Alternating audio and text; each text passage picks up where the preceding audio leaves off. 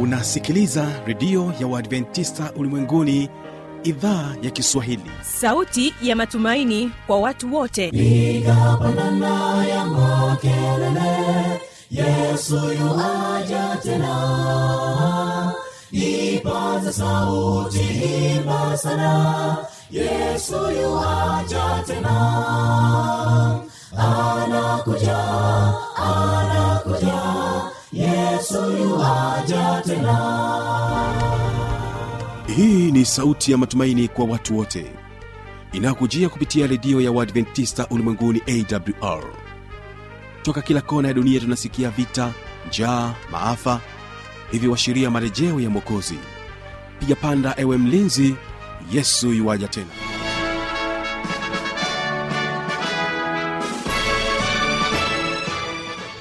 idhaa ya kiswahili ikikutangazia kupitia masafa mafupi ya mita bendi 16 lakini pia tunapatikana kupitia tovuti ya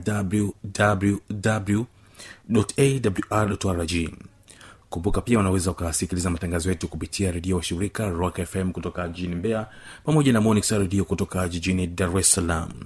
Karibu tena katika matangazo yetu siku ya leo. Utakuwa na kipindi kizuri cha muziki na wanamuziki pamoja na kipindi cha maneno ya tayo faraja. Lakini kwanza kabisa basi ni ukaribishe katika kipindi cha muziki na wanamuziki ambapo utaweza kusikiliza historia ya wimbo wa njiani huniongoza.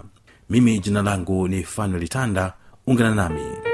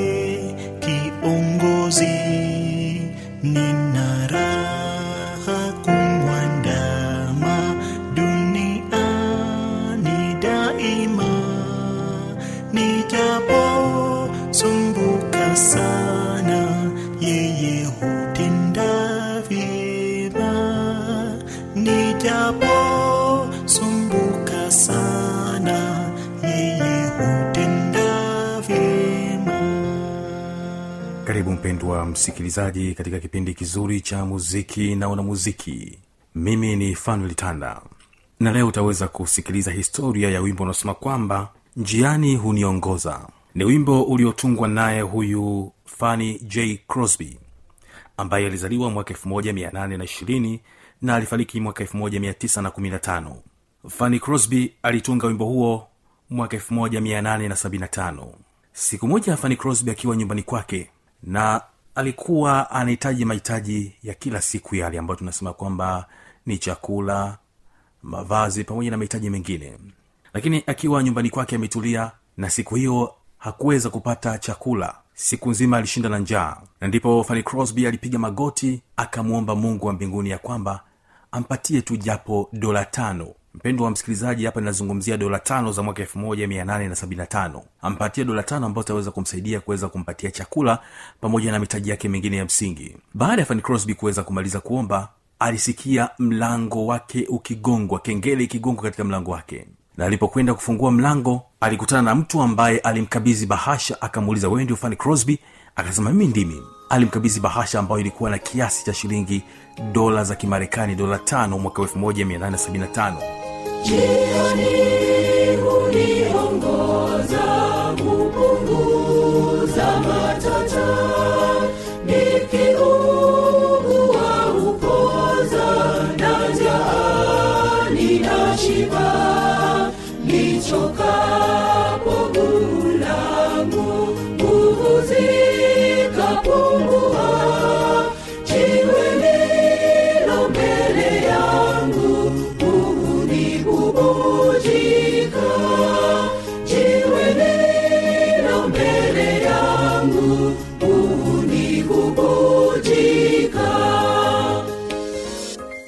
Crosby kumbuke kwamba ndiyo pesa ambayo alimwomba mungu aweze kumpatia. Baada ya hapo alipiga magoti kumshukuru mungu kwa muujiza ambao ulifanyika.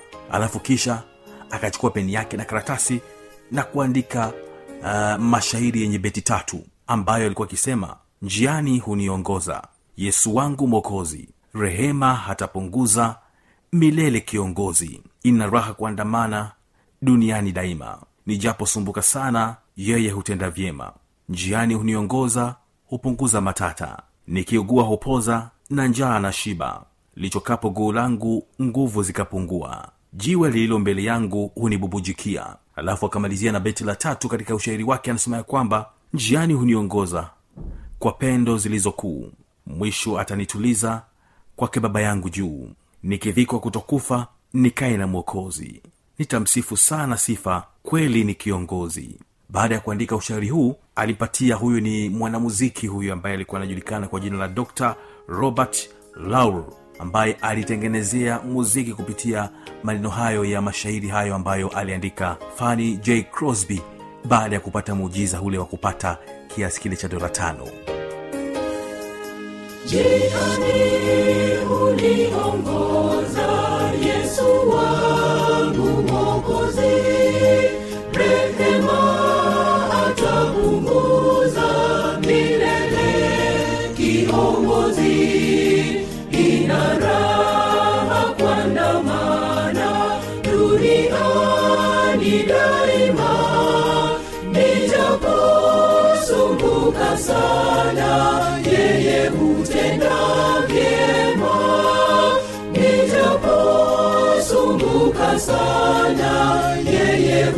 hutenda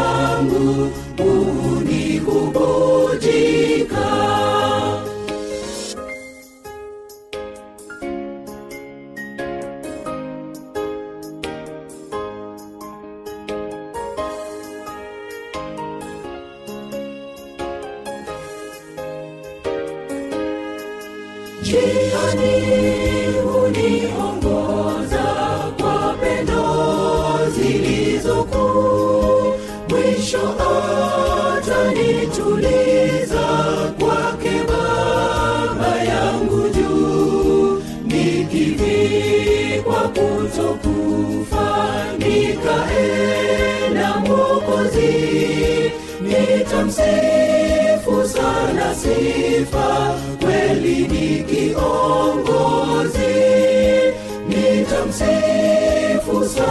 sifa kweli ni kiongozi. Inawezekana ukawa na maoni mbalimbali changamoto swali basi tujuze kupitia anwani hapa ifuatayo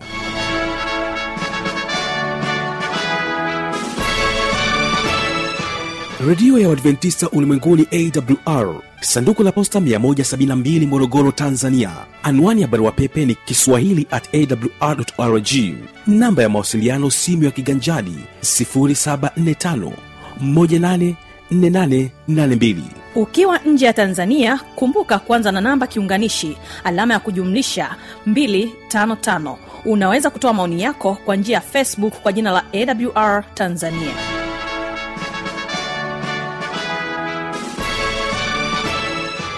karibu tena katika kipindi cha maneno ya taifa raja na karibu uweze kusikiliza maneno hayo mazuri kabisa kupitia maandiko matakatifu ya biblia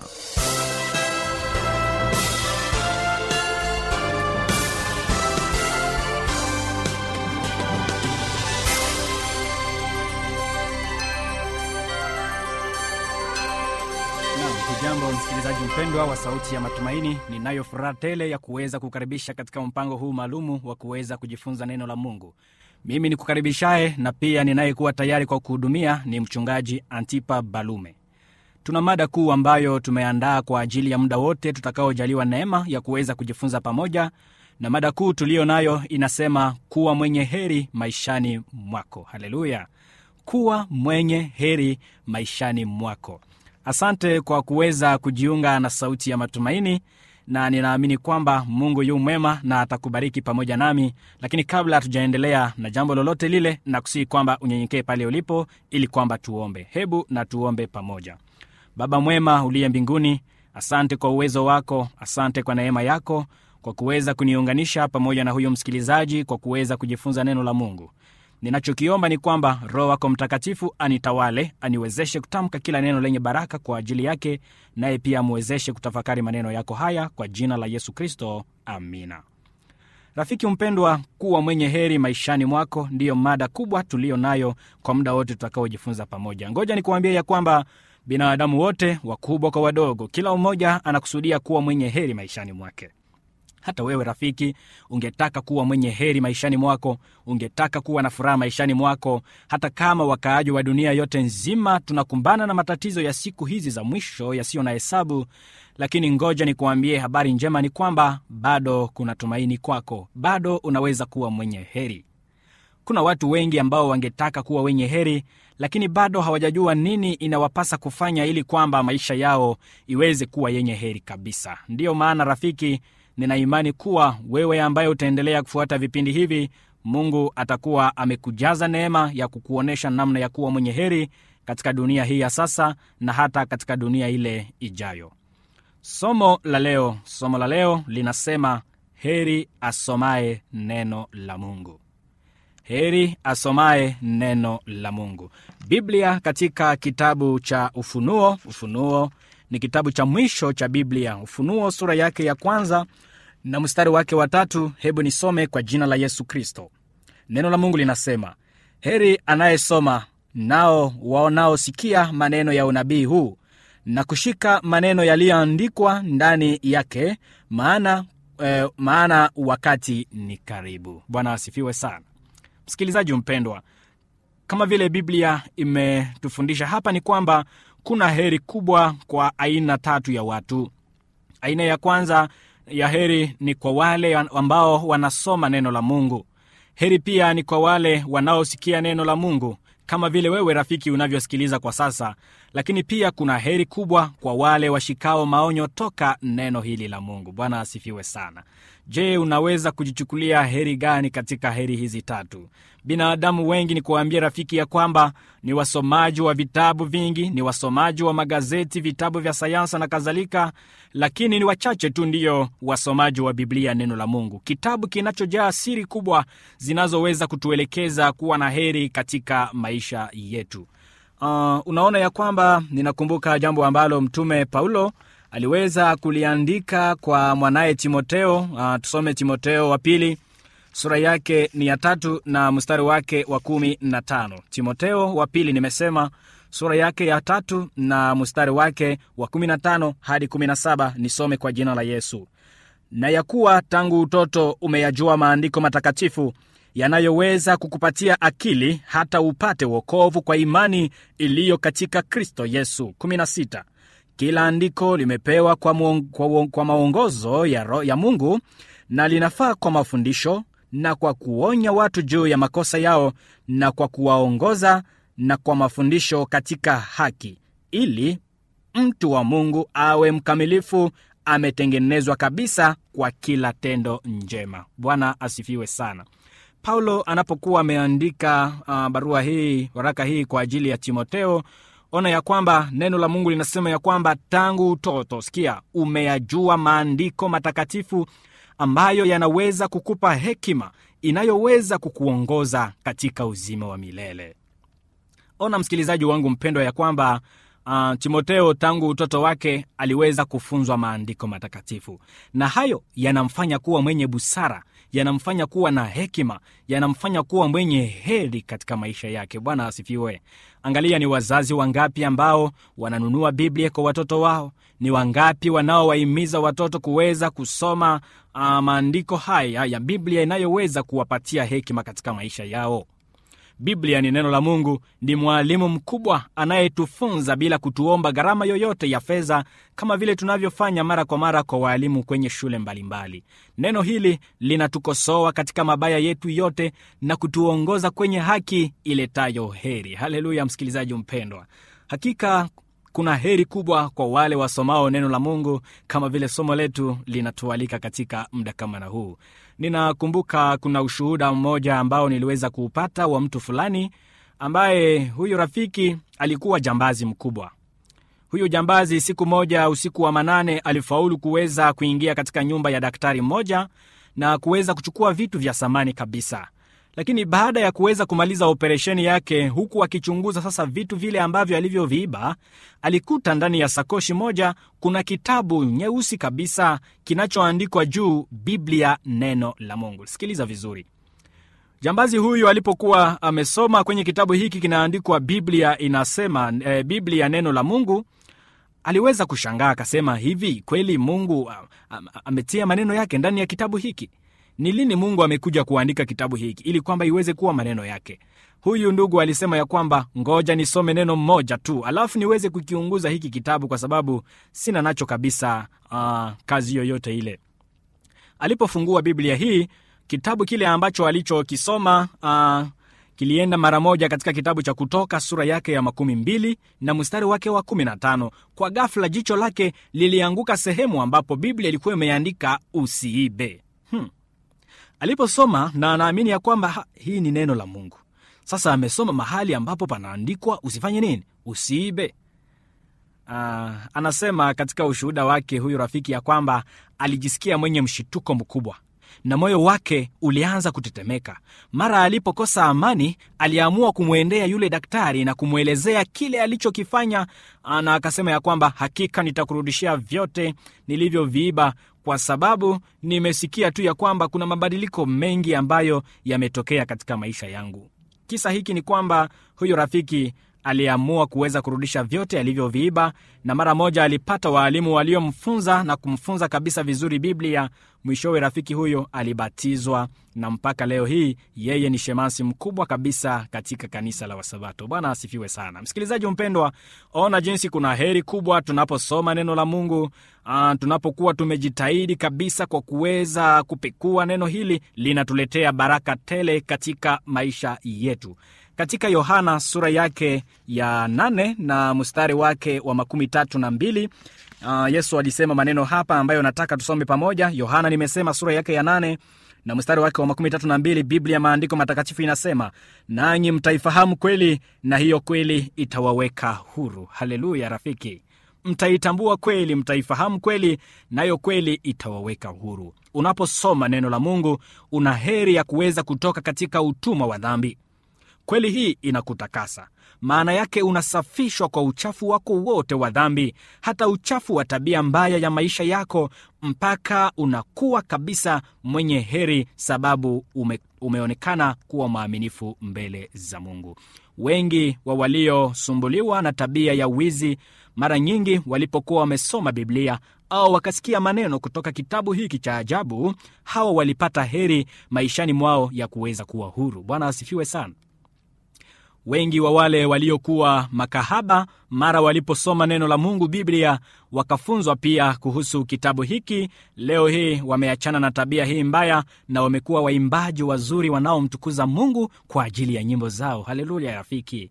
Ngoja nikuambie kwamba waliohuzunika kwa matatizo ya dunia hii shida za magonjwa vita unyanyasaji walipoyasikia maneno ya mungu waliweza kufarijika. Waliojaa na kiburi waliojaa na uchoyo waliokuwa na maisha ya ushirikina waliokuwa walevi waliokuwa walafi na kadhalika mara waliposoma kitabu hiki na kuweza kufunzwa ndani yake walionekana kuwa wenye heri katika maisha yao. Leo rafiki msikilizaji ninakualika kwamba uweze kuwa msomaji wa neno la mungu. Nunua biblia hii takatifu uisome kwa sababu itakusaidia. Mamilioni ya watu ambao wamejitahidi kusoma kitabu hiki wamekuwa wenye heri. Na ninaamini ya kwamba mungu akubariki katika muda huu na kuwezeshe kwa kuweza kukupatia shauku rafiki ya kuweza kuchukua heri hii ya kipekee ya kuweza kusoma biblia neno la mungu. Je ni nia yako leo kumwambia mungu akupe nguvu ya kuweza kupenda kusoma neno hili na kuweza kupenda kusikiliza maneno yake? Na ni shauku lako kwa uwezo wa mungu kwamba utakuwa tayari kwa kuweza kushika maonyo yote ya biblia ambayo mungu anakualika kuweza kuifanya ikiwa rafiki yangu ungetamani mungu akupe nguvu na juhudi hizi za kuweza kuwa msomaji mwema wa biblia na kuweza kutekeleza yote katika matendo yako ninakusihi kwamba tufunge somo hili fupi kwa ombi pamoja unapoinua mkono wako pale ulipo nyumbani mbele za yesu wako. Hebu na tuombe.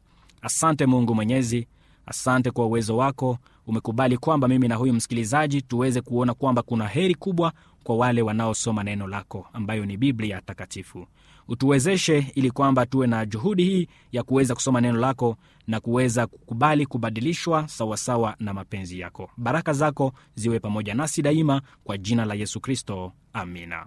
Msikilizaji mpendwa ninaamini kwamba siku ijayo utakuwa umejiunga pamoja nasi tena kwa ajili ya somo nyingine nzuri na mungu akubariki. Ulikuwa naye mchungaji antipa balume ninakutakia kila la heri pale nyumbani na mungu awe pamoja nawe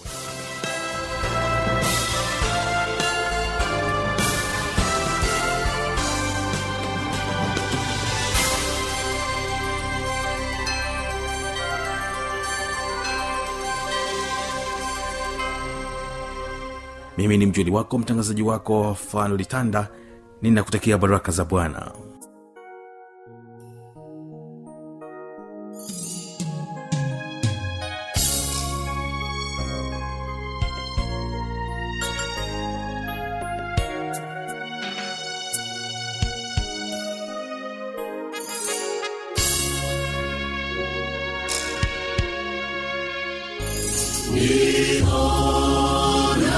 Sana